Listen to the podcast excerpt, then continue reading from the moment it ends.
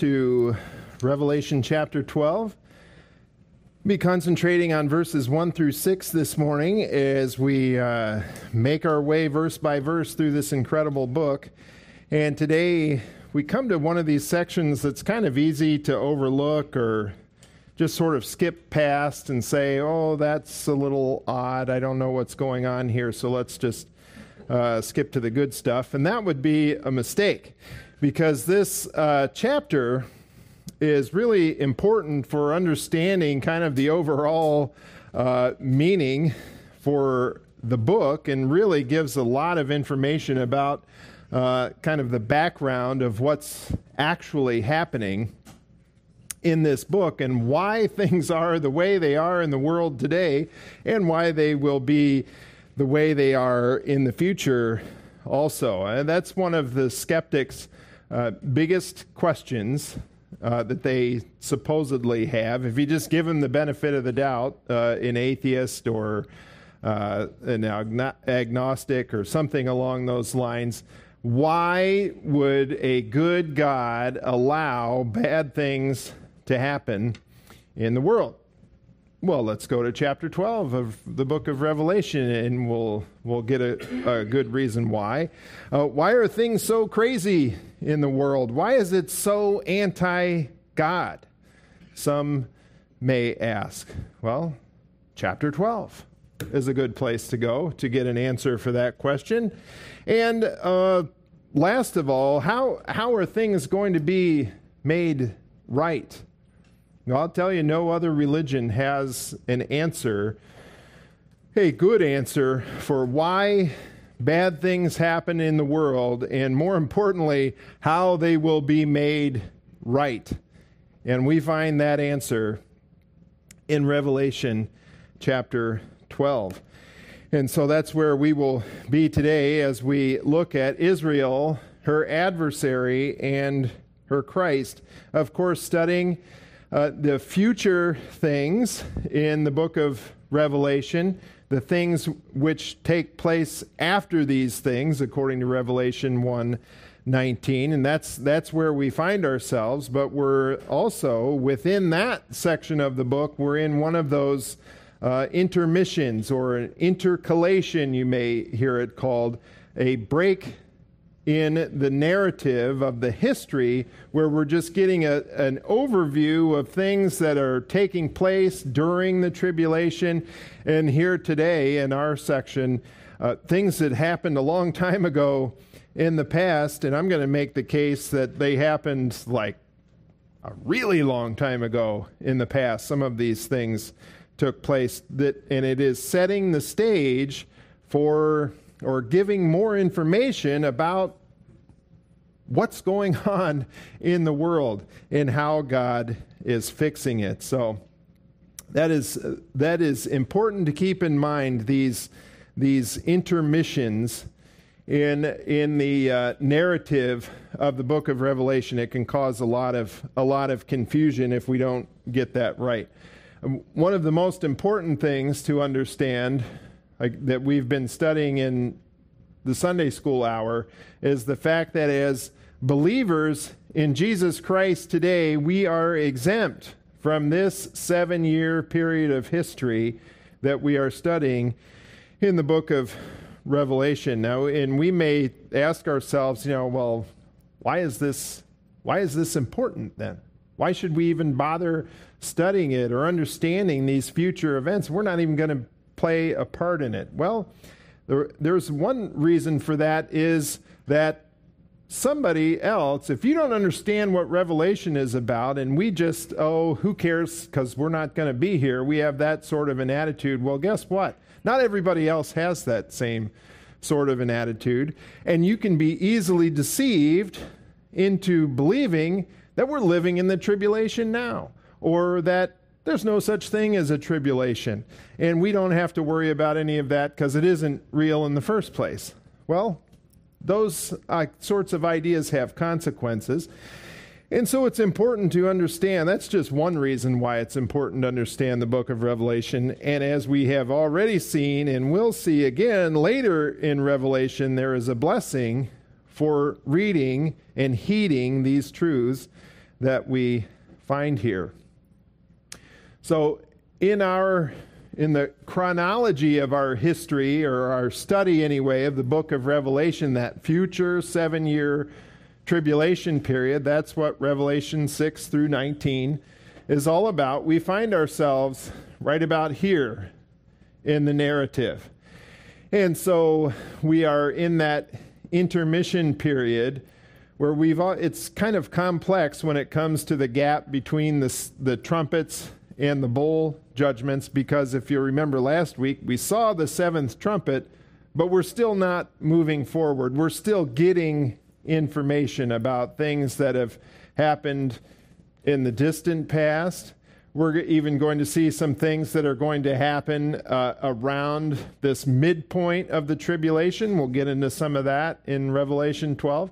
And we'll see some things that are going to happen in this second half of the tribulation. I would, this is how I personally believe it's broken down seal judgments in the first half, a break, chapter 7, an intermission in chapter 7 to describe some events of the tribulation. Then the seventh seal, six trumpets, another break. We saw John's recommissioning. We saw the 144,000 witnesses uh, in some of these events. And then last time we saw the seventh trumpet.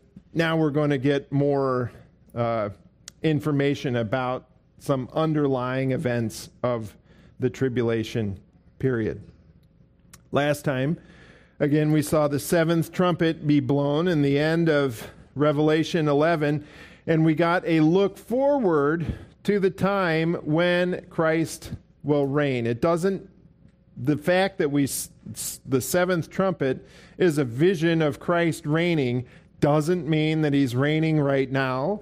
It doesn't mean that he's reigning in our chronology or of the book of Revelation, it is simply looking forward to the time when he will reign at the end of the tribulation period. This is very clearly a scene in heaven. Uh, therefore, we can we can see all of time from the heavenly perspective. God is eternal. He's outside of time. He can show events that will take place in the future uh, without any problem. the same way that we see things happening uh, before us today. Uh, we see that the king, last time we saw that the kingdom of the world became the kingdom of Christ, or that it will become the kingdom of Christ. We're going to see more of this kingdom of the world today.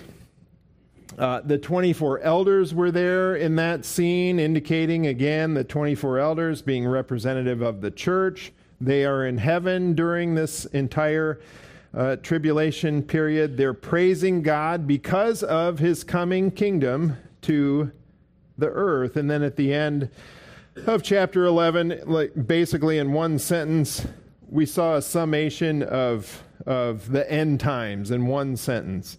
Uh, the, the nations are going to rage against God. Jesus Christ is going to pour out his wrath upon these nations. The dead are going to be judged, and the righteous are going to be rewarded when Christ reigns in his kingdom. And then that brings us to today in Revelation 12, verses 1 through 6. This is really a continuation of the heavenly vision, just seeing some other some other visions, if you will, or other signs that are that were revealed to the apostle John uh, that he recorded for us to give us background information for why these things are happening. Okay, end of Revelation 11, Christ is going to rule and reign. Well, where does he come from? Why is he going to reign? What is the purpose behind it? That's Revelation chapter 12 in a, in a nutshell. And we look at the various portions of Scripture, at least we should, understanding the rest of the Bible. Uh, and and not every not every book of the Bible is a complete theology, if you will. That's one mistake that people oftentimes will make that they'll base their entire theology on the book of Matthew or the, their entire theology on just the Gospels or their entire end times theology on the book of Revelation. And, and that is a mistake. That's why we've spent so much time going to other places in the Bible to build a complete picture. And well, that's what God is doing for us here uh, in Revelation chapter 12, giving more information so that we have this background uh, information. So, in Israel, her adversary, and her Christ, that's going to be our three points this morning. Who is Israel? We begin with. Notice again Revelation 12, verses 1 and 2, where it says, A great sign appeared in heaven, a woman clothed with the sun and the moon under her feet, and on her head a crown of 12 stars. And she was with child, and she cried out, being in labor and in pain to give birth. Notice that it, it clearly says here, a great sign in heaven. Therefore, since the text is telling us that this is a sign, obviously there is symbolic meaning here. That's how the Bible indicates to us when we need to look for symbols and try to interpret what those symbols mean. For example, Revelation chapter 11 talks about the two witnesses. Better than that, Revelation chapter 7 talks about the 144,000 Jewish witnesses that will minister during the tribulation period. There is nothing symbolic in that language at all nothing to indicate that the 144,000 witnesses are anything other than 12,000 Jewish people who come from each of the 12 tribes of Israel and minister during the time of the tribulation. We shouldn't just use our imaginations and come up with some explanation for who these people are other than what it says in the text. Here, on the other hand, the Bible is telling us that this is a sign. What you are seeing represents something.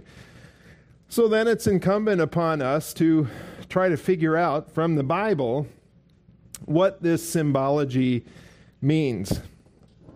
And the, the very first word in the Greek in this sentence here is kai, that's usually translated as, as and or also, something along those lines. It ties back, it, that word is used to to tie what's about to come to what has already been said. So even though we're going to a new chapter in the book of Revelation, of course, the chapters and verses and all of these things, uh, ways to make the Bible more reference friendly, if you will, uh, aren't inspired.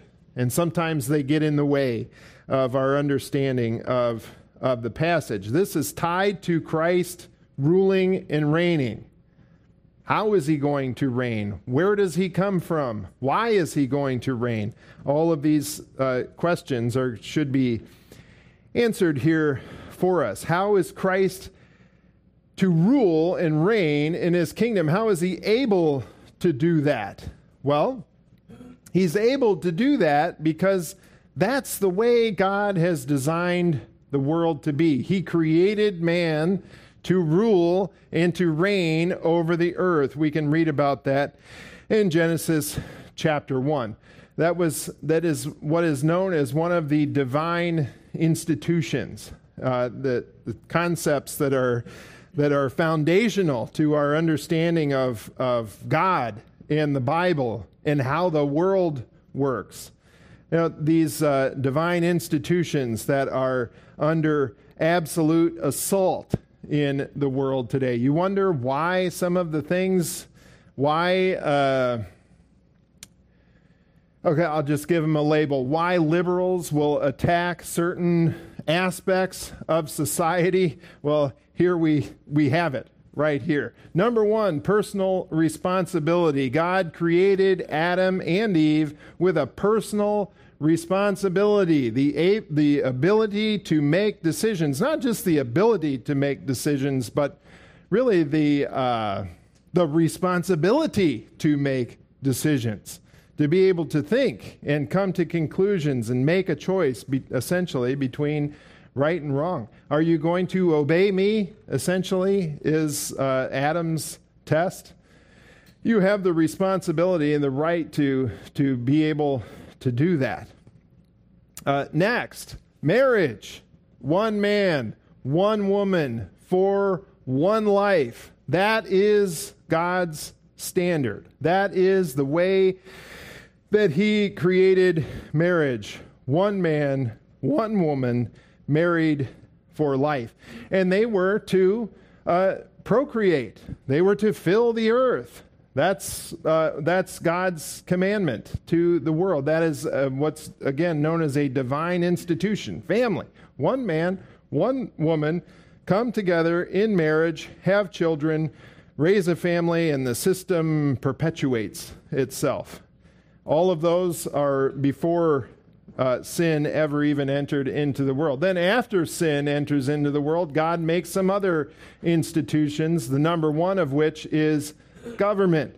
There was to be a penalty for killing another human being because all human beings are created in the in the image of God.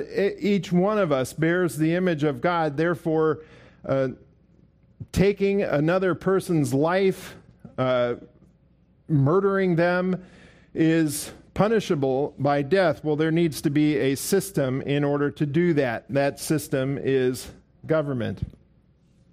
God also created nations. This is for the purpose of restraining evil. When people come together in one group and can share ideas unlimitedly, uh, problems result.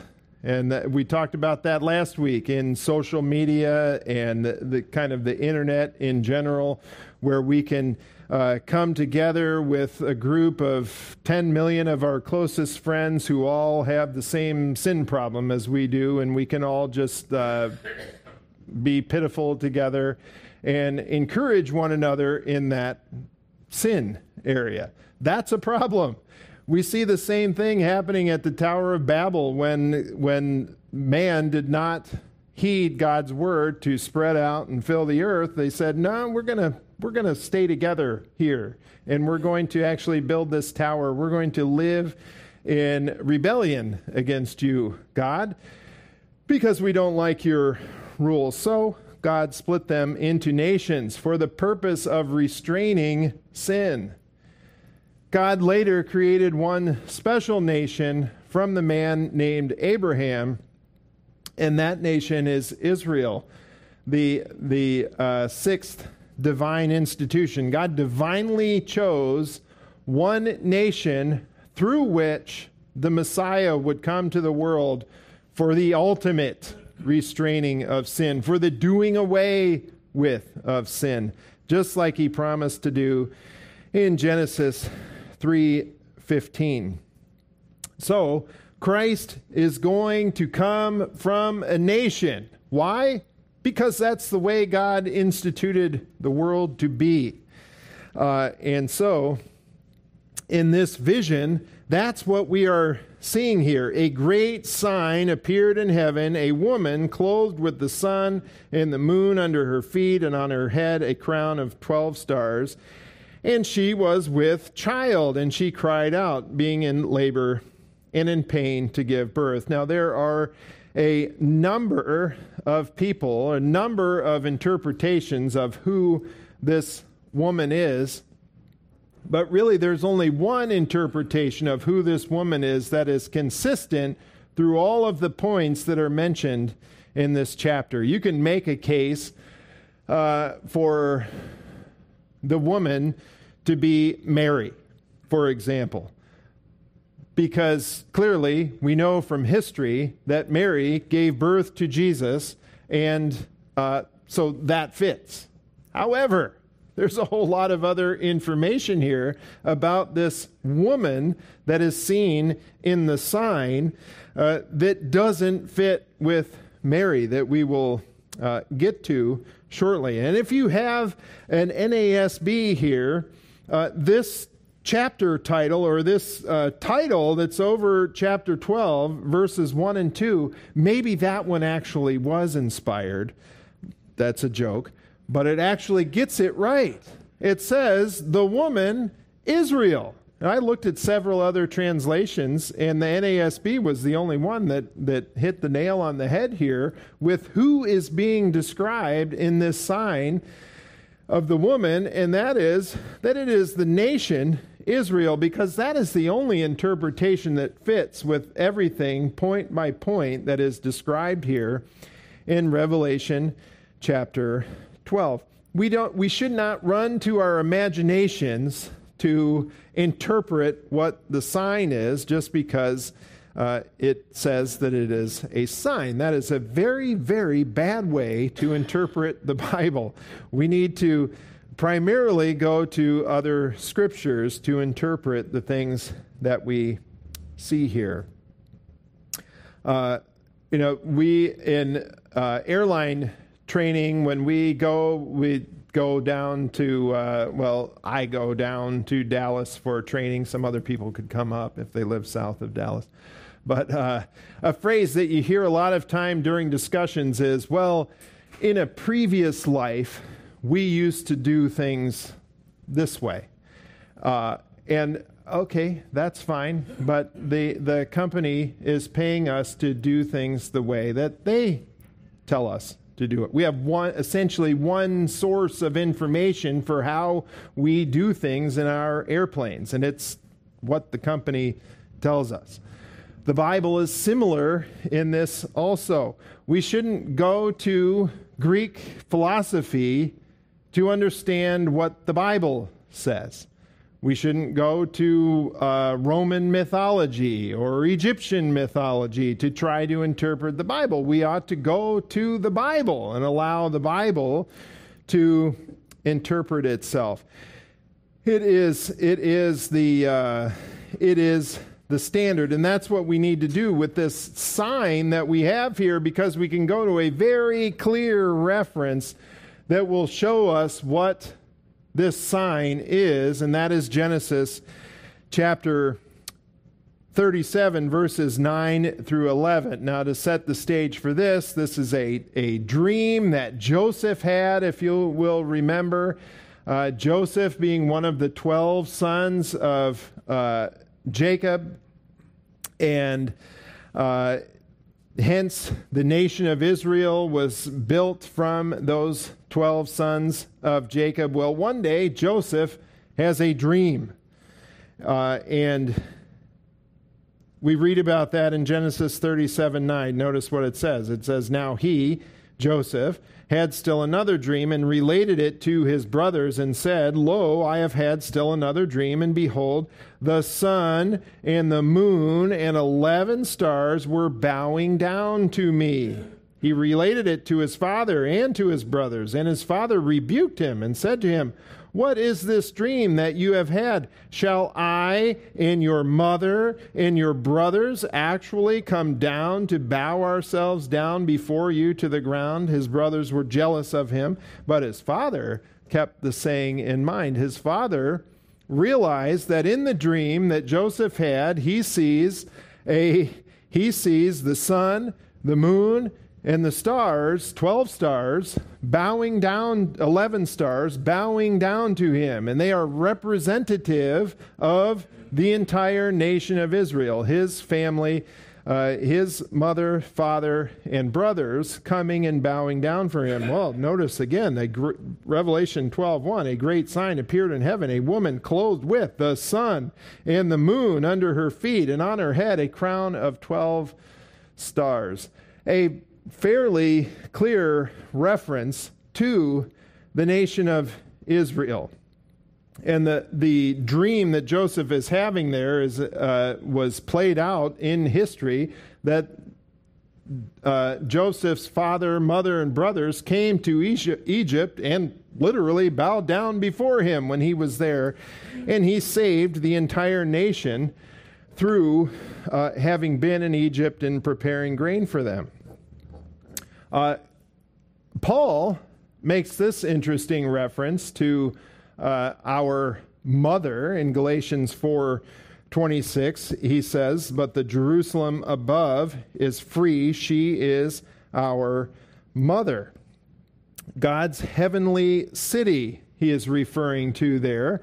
Uh, an interesting reference that we don't have tons of time to go into. Maybe someday we'll have to study Galatians and we can go into that in detail. But nevertheless, remember, already we've seen that the instruments of worship in the Jewish religion are copies of the things that are actually in heaven the temple, uh, the tabernacle, the, the various pieces, the ark we saw last week. These are, these are copies of things that actually are in heaven. And that's what Paul is referring to here. He uses this same kind of analogy for Jerusalem in Galatians chapter 4. He compares Hagar and Sarah to bondage and freedom, if you'll remember. Uh, Abraham had a wife, Sarai, at the time. She did not have any children. Sarah, Sarai gave to Abraham Hagar to have a child. That's Ishmael. Later, according to the promise, Sarah actually had a child uh, that, that, is, that the nation of Israel came through, uh, Isaac. And so Paul there is making this comparison, saying that we are of the free woman, Sarah. We, we are not born in bondage like Hagar, uh, Ishmael was. We are from the promise of freedom. Works, doing it through your own strength, like uh, Abraham and Hagar, Sarah, all together uh, came up with this idea of doing it through works, not through the promise of God, doing it via the flesh. That led to bondage. Relying upon the promise, having faith in God, trusting in what He said He was going to do, that leads to the freedom. And, the, and this is where our uh, heavenly freedom, if you will, comes from this heavenly Jerusalem. That's what Paul is referring to in a nutshell.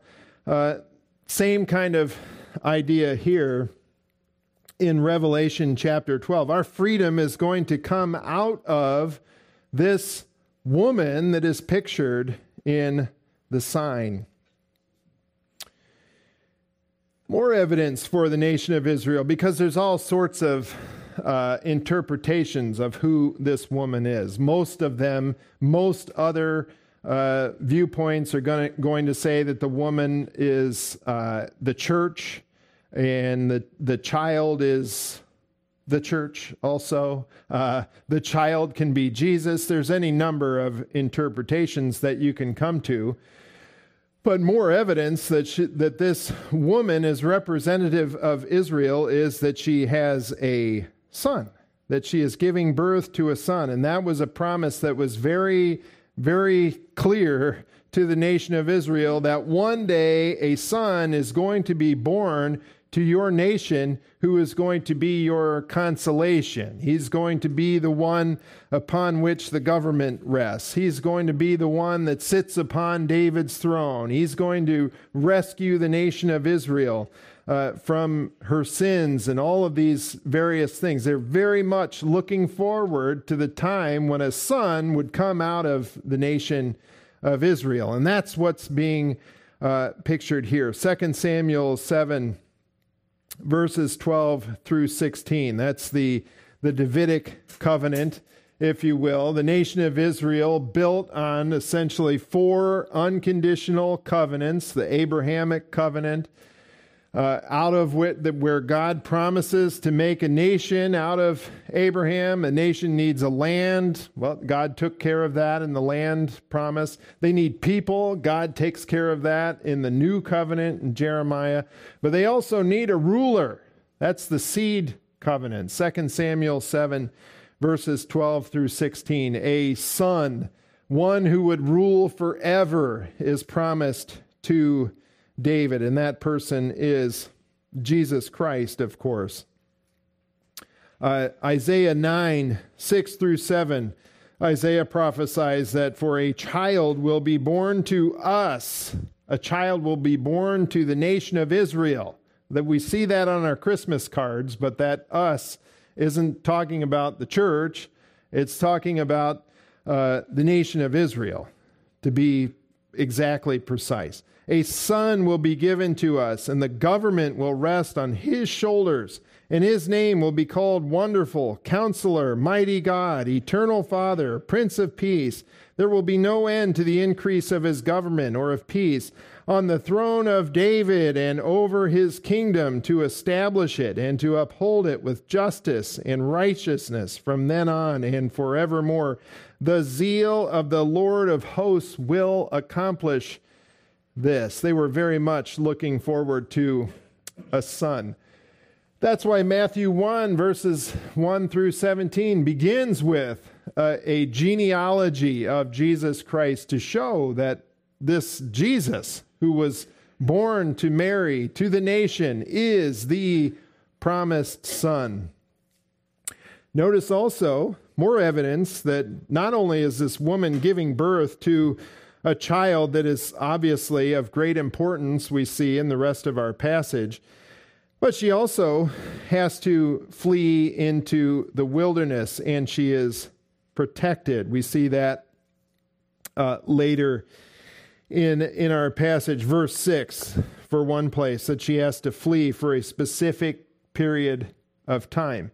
Uh, Mary uh, didn't have to flee for a specific period of time, as is denoted there. The church is never commanded to flee for a specific period of time. Only the nation of Israel is told to do that. Uh, both Old and New Testament, Isaiah 26 being one reference, Daniel 12 speaks of this kind of thing. The only interpretation that fits all of the various points that are described here for who this woman could be is the nation of Israel. The nation that gives the world the Christ. That is who is being described here. Paul gives a, a great description of the nation of Israel, who they are, what their purpose has been in, Rev, in Romans chapter 9. And we see also in this uh, incredible passage, Romans 9, 10, and 11, that Israel has a future, that God isn't done with the nation of Israel just yet. He has some other things in store for her as a nation. Romans 9 1, Paul says, I am telling the truth. In Christ I am not lying. My conscience testifies with me in the Holy Spirit that I have great sorrow and unceasing grief in my heart. For I could wish that I myself were accursed, separated from Christ for the sake of my brethren, my kinsmen according to the flesh who are Israelites, to whom belong the adoption as sons, and the glory, and the covenants, and the giving of the law, and the temple service, and the promises, whose are the fathers, and from whom is the Christ, according to the flesh, who is over all. God blessed forever. Amen. That's who the nation of Israel is. That's who's being depicted here is that this woman is the nation of Israel, and she is travailing in birth to give birth to a son. And so, uh, our replacement theology friends and, and these kinds of folks are going to say, well, it couldn't be Israel because Israel has been rejected. And so it, it must be the church because this woman is seen here in, in, a, in a positive light. Well, the problem with that interpretation is, is that there is always, in the history of the nation of Israel, there has always been a faithful remnant of people. And that is what is being described here the faithful remnant of Jewish people who are looking forward to the coming of their Messiah. Uh, the historicists see this, uh, this the woman as the church and the son is Constantine. I mean, talk about using your imagination to interpret the Bible. Constantine is the one because he made uh, the Christian religion legal within uh, the Roman Empire. Yikes. the language and figures, however, are very clear here when we compare it to other uh, uh, portions of Scripture. The woman cannot be the church because the Son is clearly Jesus Christ, and the church did not give birth to the Son. That's exactly the opposite of the truth. Jesus Christ said, I will build my church. The church comes out of Christ, not the other way around. So the only uh, viewpoint, again, that will fit here is that the woman must be the nation of Israel. And notice that the woman also here has an adversary in Revelation chapter 12, verses 3 through 4. It says, Then another sign appeared in heaven, and behold, a great red dragon, having seven heads and ten horns, and on his heads were seven diadems, and his tail swept away a third of the stars of heaven and threw them to the earth.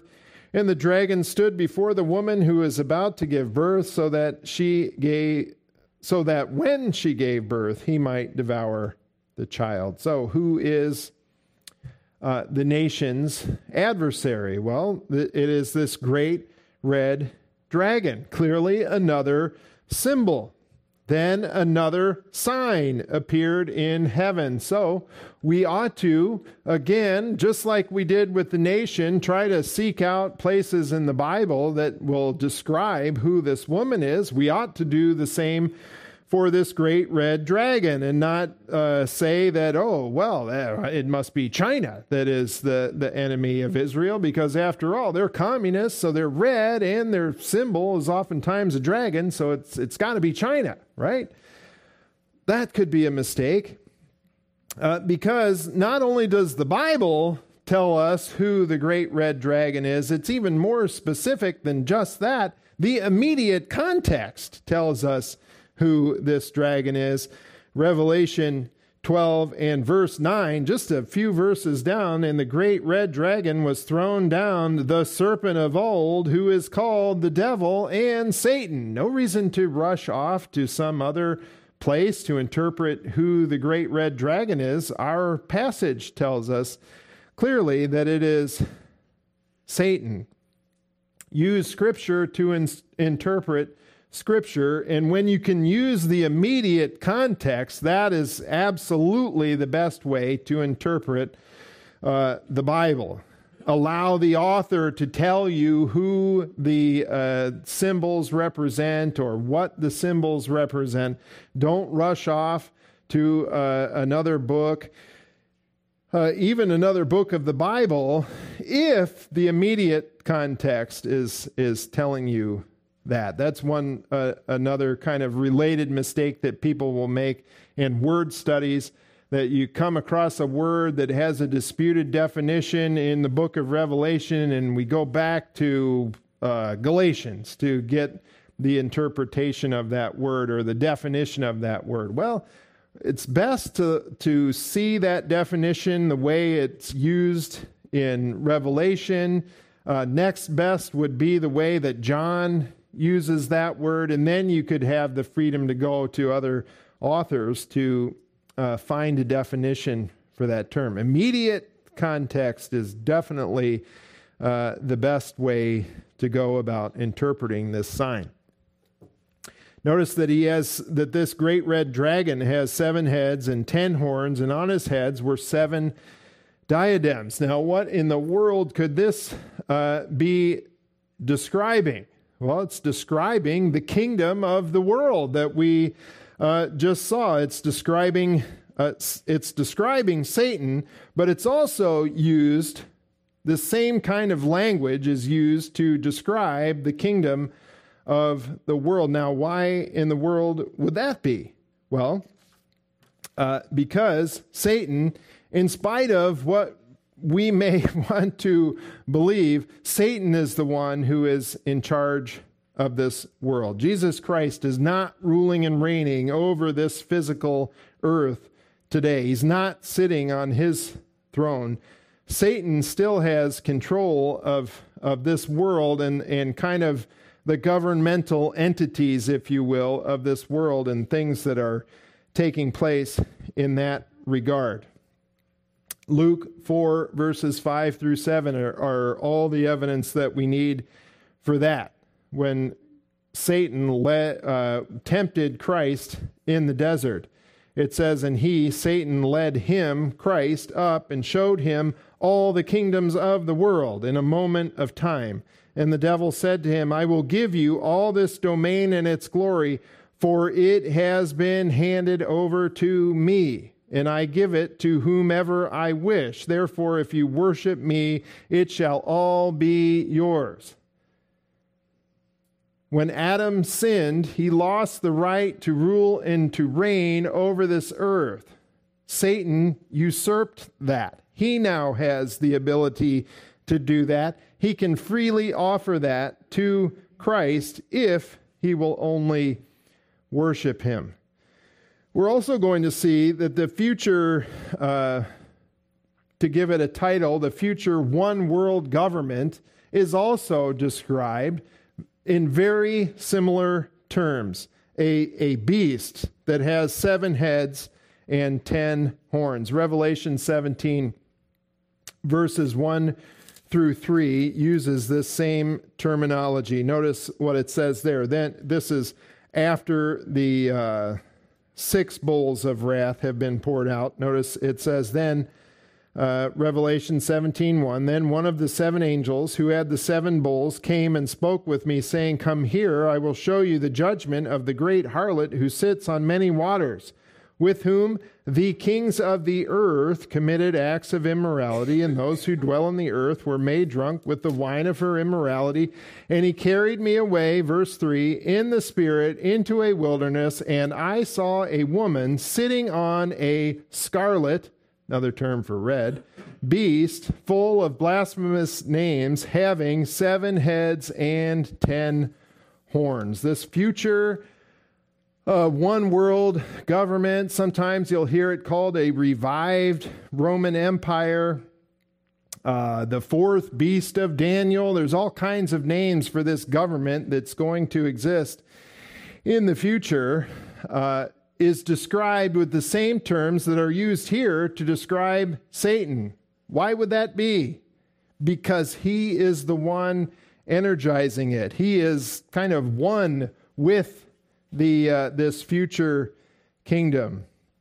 It can be called a revived Roman Empire because it is part of the fourth beast of the book of Daniel that you can read about in Revelation uh, chapter 7. According to Revelation or Daniel chapter 9, this Antichrist, who, will, who we will read about in chapter 13, comes from the city of Rome. He comes from the same empire that will destroy Jerusalem in AD 70. That's Rome. So this Antichrist is going to come from uh, an area of the world that is part of the Roman Empire. So we see it as kind of a revived Roman Empire with the caveat its headquarters is going to be in Babylon.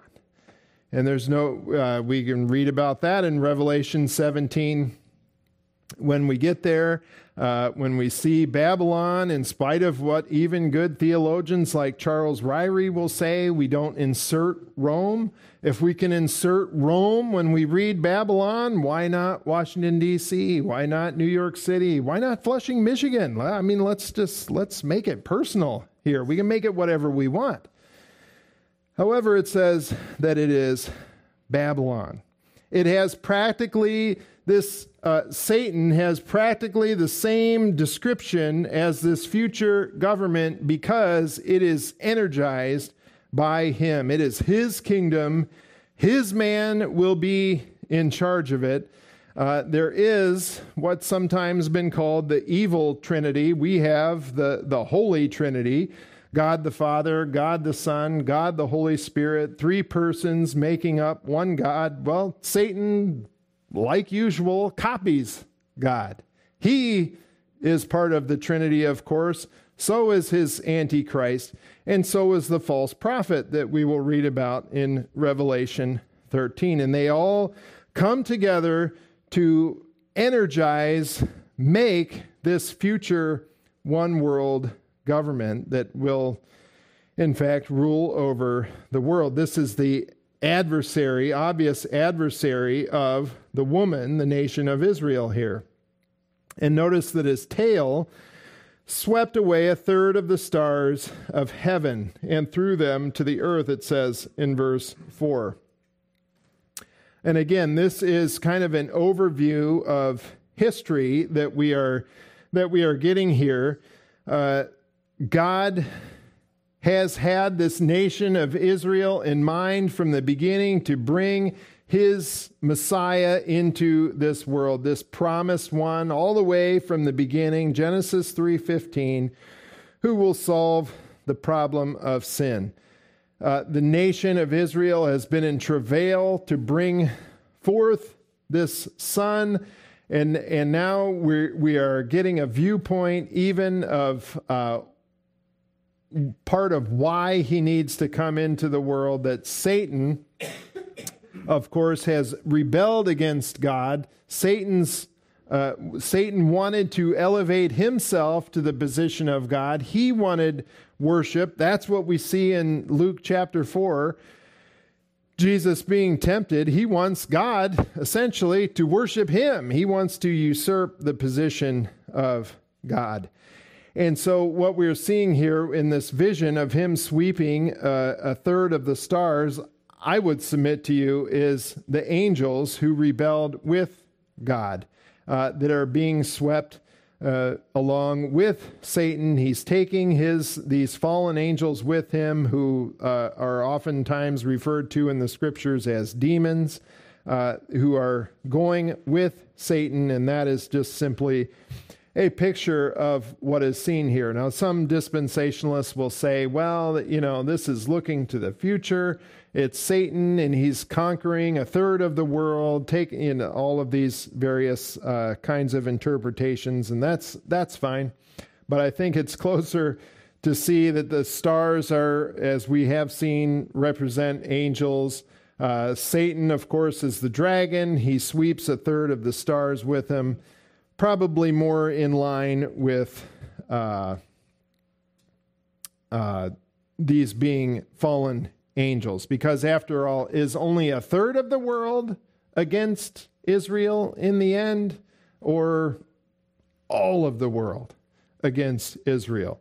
The Bible says every nation is going to rebel and uh, go against the nation of Israel. Again, this is a scene in heaven, is allowed to see events from a heavenly perspective. He's outside of time. We can see things in the beginning, the middle, the end in one vision. There's really no problem at all with that. Uh, some Old Testament passages describe the first and second coming in one verse. That, that shouldn't be a problem for us. But this dragon wants to devour the child. Verse 4 The dragon stood before the woman who was about to give birth, so that when she gave birth, he might devour the child. This has always been Satan's scheme from the beginning, somehow to prevent Christ from dying for the sins of the world. Stop that from happening. If Satan could do that, he wins. Sin will be perpetuated forever if he can do that. So he tries in Genesis 6 to. Uh, taint the human bloodline so a so a human can't be born from a woman uh, that fails god sends a flood in uh, response to that uh, he tries to literally kill the child when he is born according to matthew 2 and verse 16 after uh, jesus is actually born herod orders the murder of all the babies uh, two years and under there in his under his domain. Uh, Joseph, Mary, and Jesus, of course, escape from that, and he's not murdered. He's trying to prevent the loss of his kingdom. Genesis 3:15, God promised that this seed of the woman would crush the head of Satan. Your kingdom will not last forever. One day somebody who's going is going to be born who will uh, end the rule and reign of sin in this world and that person is Jesus Christ, of course.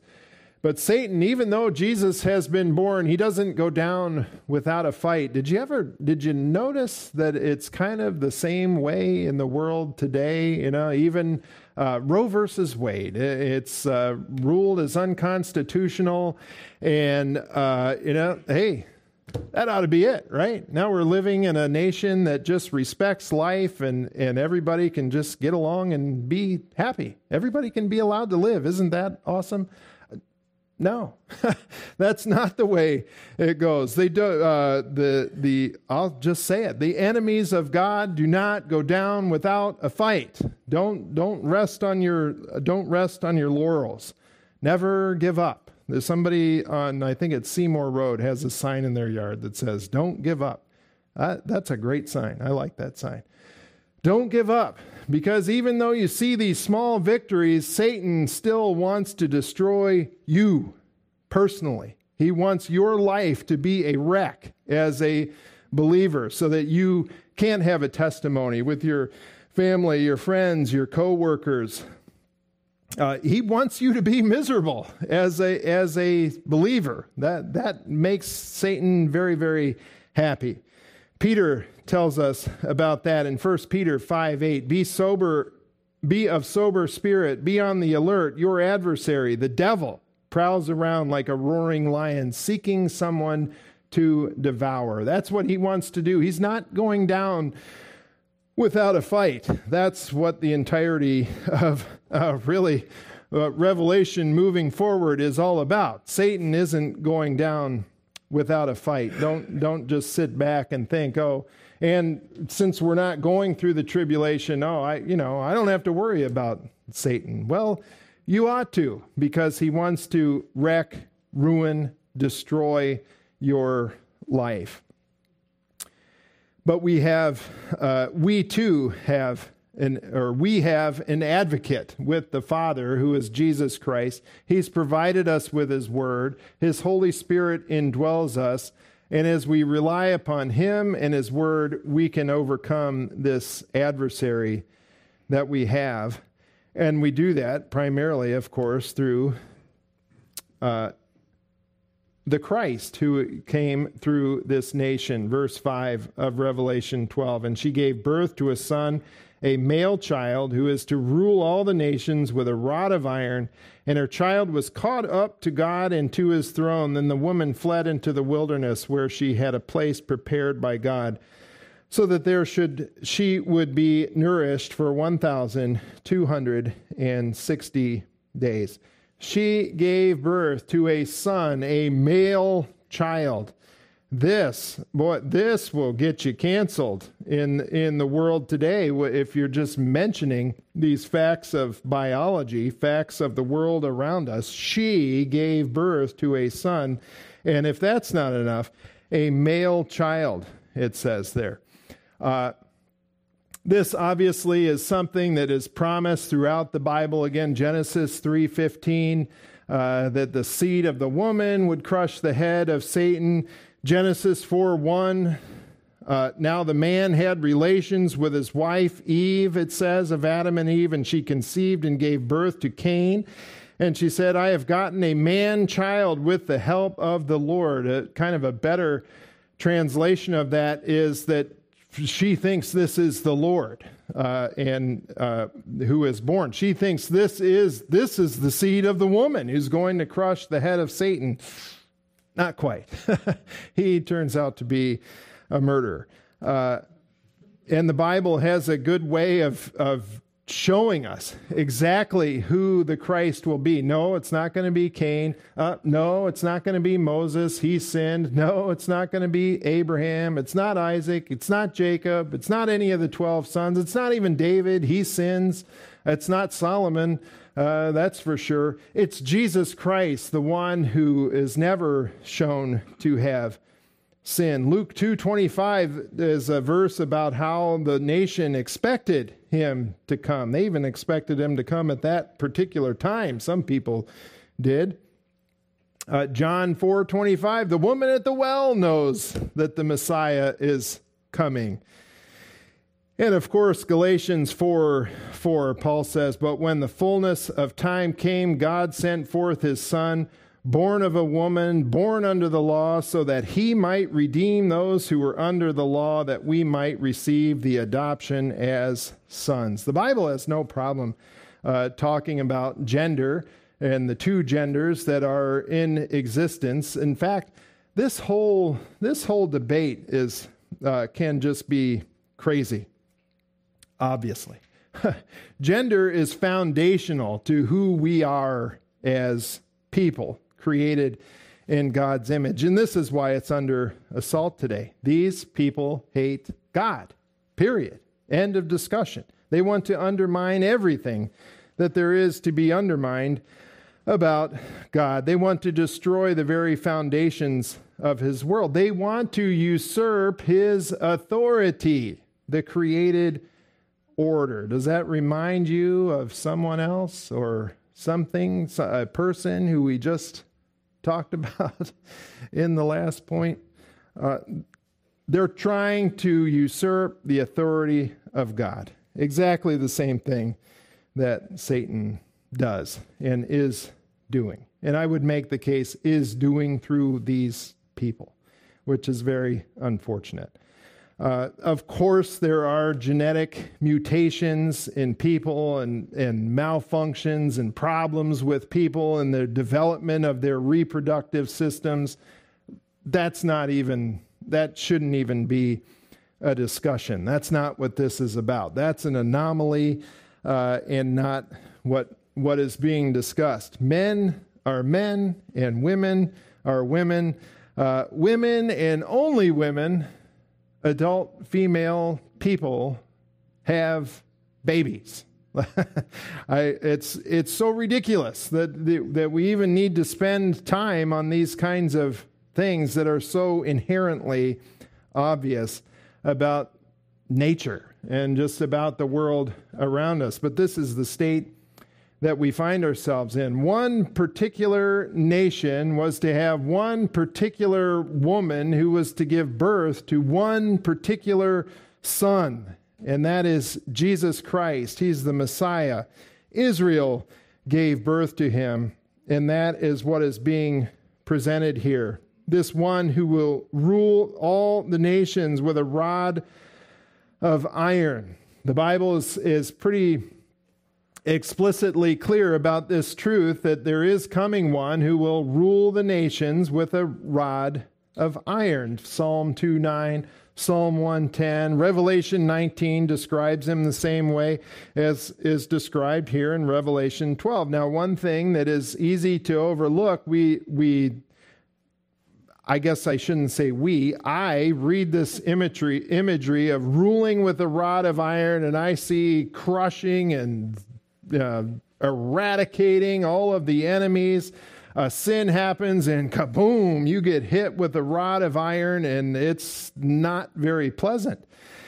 And that is uh, one aspect of the ruling of, of Christ with a rod of iron, but the term is actually poi, uh, poimaino, is the Greek term, and it is often translated as shepherd.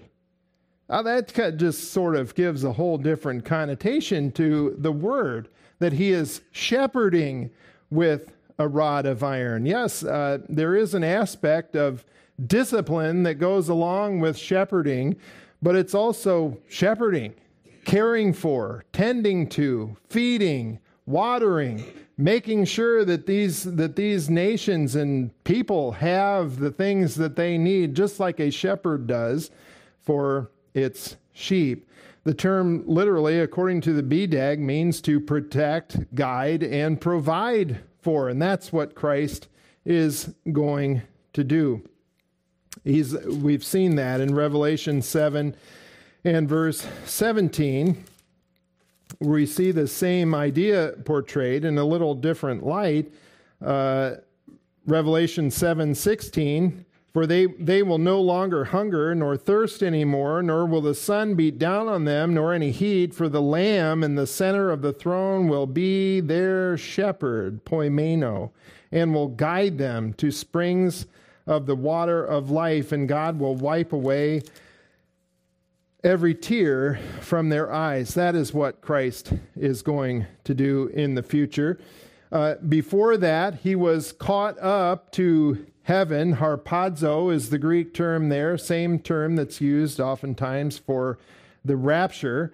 Uh, this, uh, this is a historical fact. That's exactly what happened. Christ was born and he was lived his life and was caught up to heaven. Before then, he promised that he was going to be caught up to heaven in John 14 in the upper room.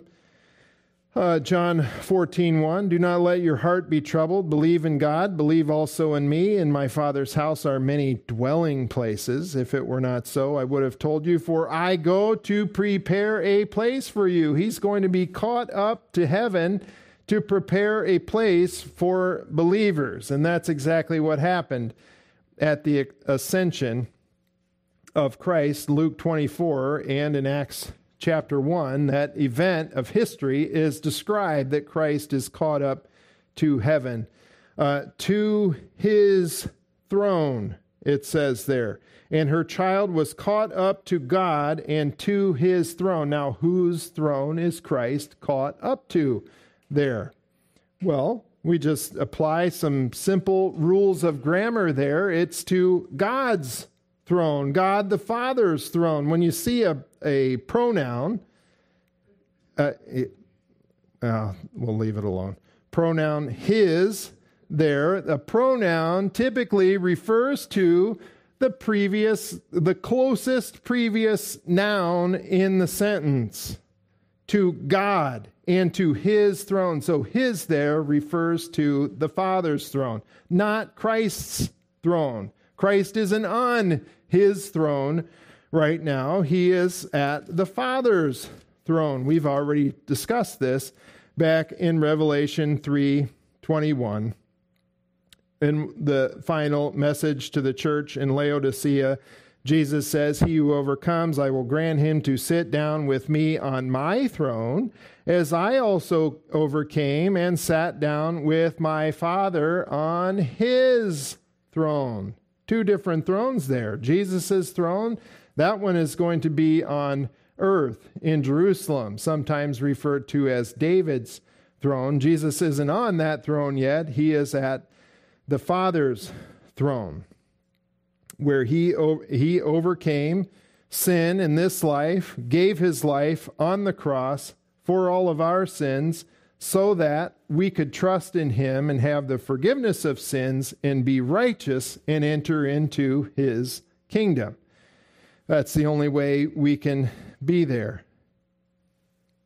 In the meantime, he is at the right hand of the Father uh, the present session of Christ, interceding for you and for me at the Father's right hand, on the Father's throne, not yet on his throne that is in the future. Before Christ comes and sits on his throne, this woman, the nation is, of Israel, is going to be protected. We see that also in Revelation 12, 13, and 14, that we'll probably get to next week. She's protected in the wilderness uh, for 12, 1,260 days. That coincidentally equals three and a half years of uh, 30, three, 360 day years, 30 day months, precisely three, uh, three and a half years, just as was promised in Daniel chapter 9 and verse 27 that in the middle of the seventh week, the Antichrist, uh, inspired by Satan, is going to defile the future temple. And the people are warned by Jesus himself, Matthew 24, 15 through 28, that when you see that happen, you need to flee. You will be given divine protection as you flee, nation of Israel. Go into the wilderness, and you will be protected there for three and a half years until Christ comes again. So that's the first part of Revelation 12. Israel, her advers- uh, Israel, her adversary, and her Christ. Israel is this promised nation of God that would bring to us the Messiah. She has an adversary who is Satan himself, also obviously our adversary, but she importantly has her Christ, who is Jesus, the one who died for all of us. Let's go to him in prayer. Dear Heavenly Father, we thank you for this word that we've been able to look into. Thank you for the book of Revelation that tells us uh, not only so much about the future, but tells us so much about the past and in that past, we know that we have a Savior, the perfect Son of God, eternal Son of God, who came out of heaven, lived in this world, lived a perfect, sinless life, and then gave his life for our sins, and then returned to you in heaven. We thank you for the past ministry of Christ in dying for our sins. We thank you for the present ministry of Christ, where he is our advocate at your right hand. And we thank you for his future ministry, where he will rule and reign and provide for us and shepherd us for eternity. And we so look forward to that. I pray that you would help us to live our lives in light of these incredible truths, we pray. In Jesus' name, amen. And now may the God of peace himself sanctify you entirely, and may your spirit and soul and body be preserved complete without blame at the coming of our Lord Jesus Christ. Faithful is he who calls you, and he also will bring it to pass. And all God's people said, Amen. Have a